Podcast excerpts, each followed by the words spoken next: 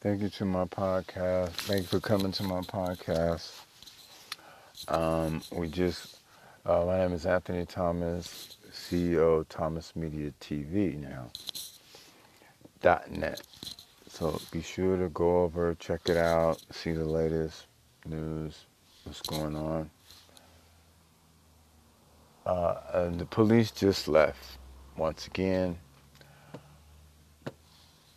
there's somebody called them, um, some girls, and they know I don't talk to them because the type of work they do, they tend to be very busy. And they told them they saw me selling drugs. The police has have not dealt with the 911 caller. Like I said, they end up piling on. You don't get a lawyer, they get to say anything. Two time felon, drug addicted, uh, shit, spousal abuse, any of that stuff. You lose credibility in the court of law. But now the police come every time a drug addict calls them. They come out here, look at me. Hopefully, I got a warrant and they could take me to jail and solve all their problems right quick. That's how it's been going. You don't get a lawyer, they continue to make warrants, and you continue to go to court. I filed the papers asking for my sentence to be commuted to time served. I haven't heard back from the current lawyer or the judge. It's a Friday, so they haven't called yet. We'll see Monday, probably by Tuesday, since the lawyer hasn't contacted me that was appointed at this time by the public defender's office. I'll have to file the papers myself and look for a response. I shut the mailbox off. If there's not letters coming to the mailbox like it's supposed to be, I'll have to look into that.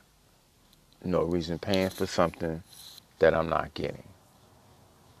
Yes, Kamala Harris and her people, uh, some college students work in her office, they claim they sent it three times. It never got there that I, I see. Maybe the third time it did, but the mailbox got cut off, tired of playing games. I have no idea how anybody can tamper with anybody's telephone or mailbox. As far as I'm concerned, once again, the telephone is military technology for safety for everybody to have. So if they're abusing FISA rules or abusing FISA technology and rules, I wouldn't know what to tell you to get that fixed. Because when we tamper with the phone system, that shows that these people are crazy. And when you tamper with my phone in the way that they did, they can tamper with anybody's phone. And if they're tampering with some of the most expensive phones on the market, I would say smartphone business has turned into a hoax.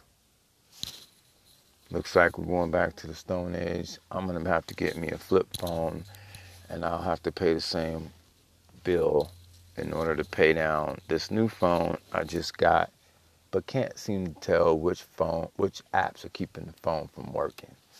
That's totally outrageous. I shouldn't have to worry about that.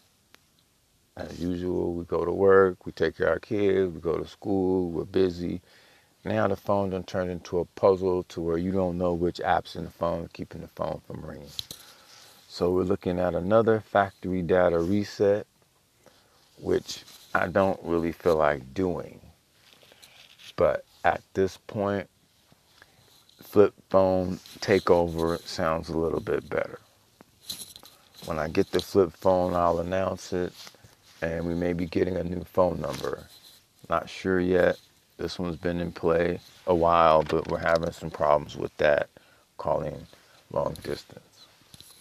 Once again, thank you so much for showing up to my podcast. Some ladies called the police, say they saw something when they didn't, and it just continues because the cops didn't take care of their problems.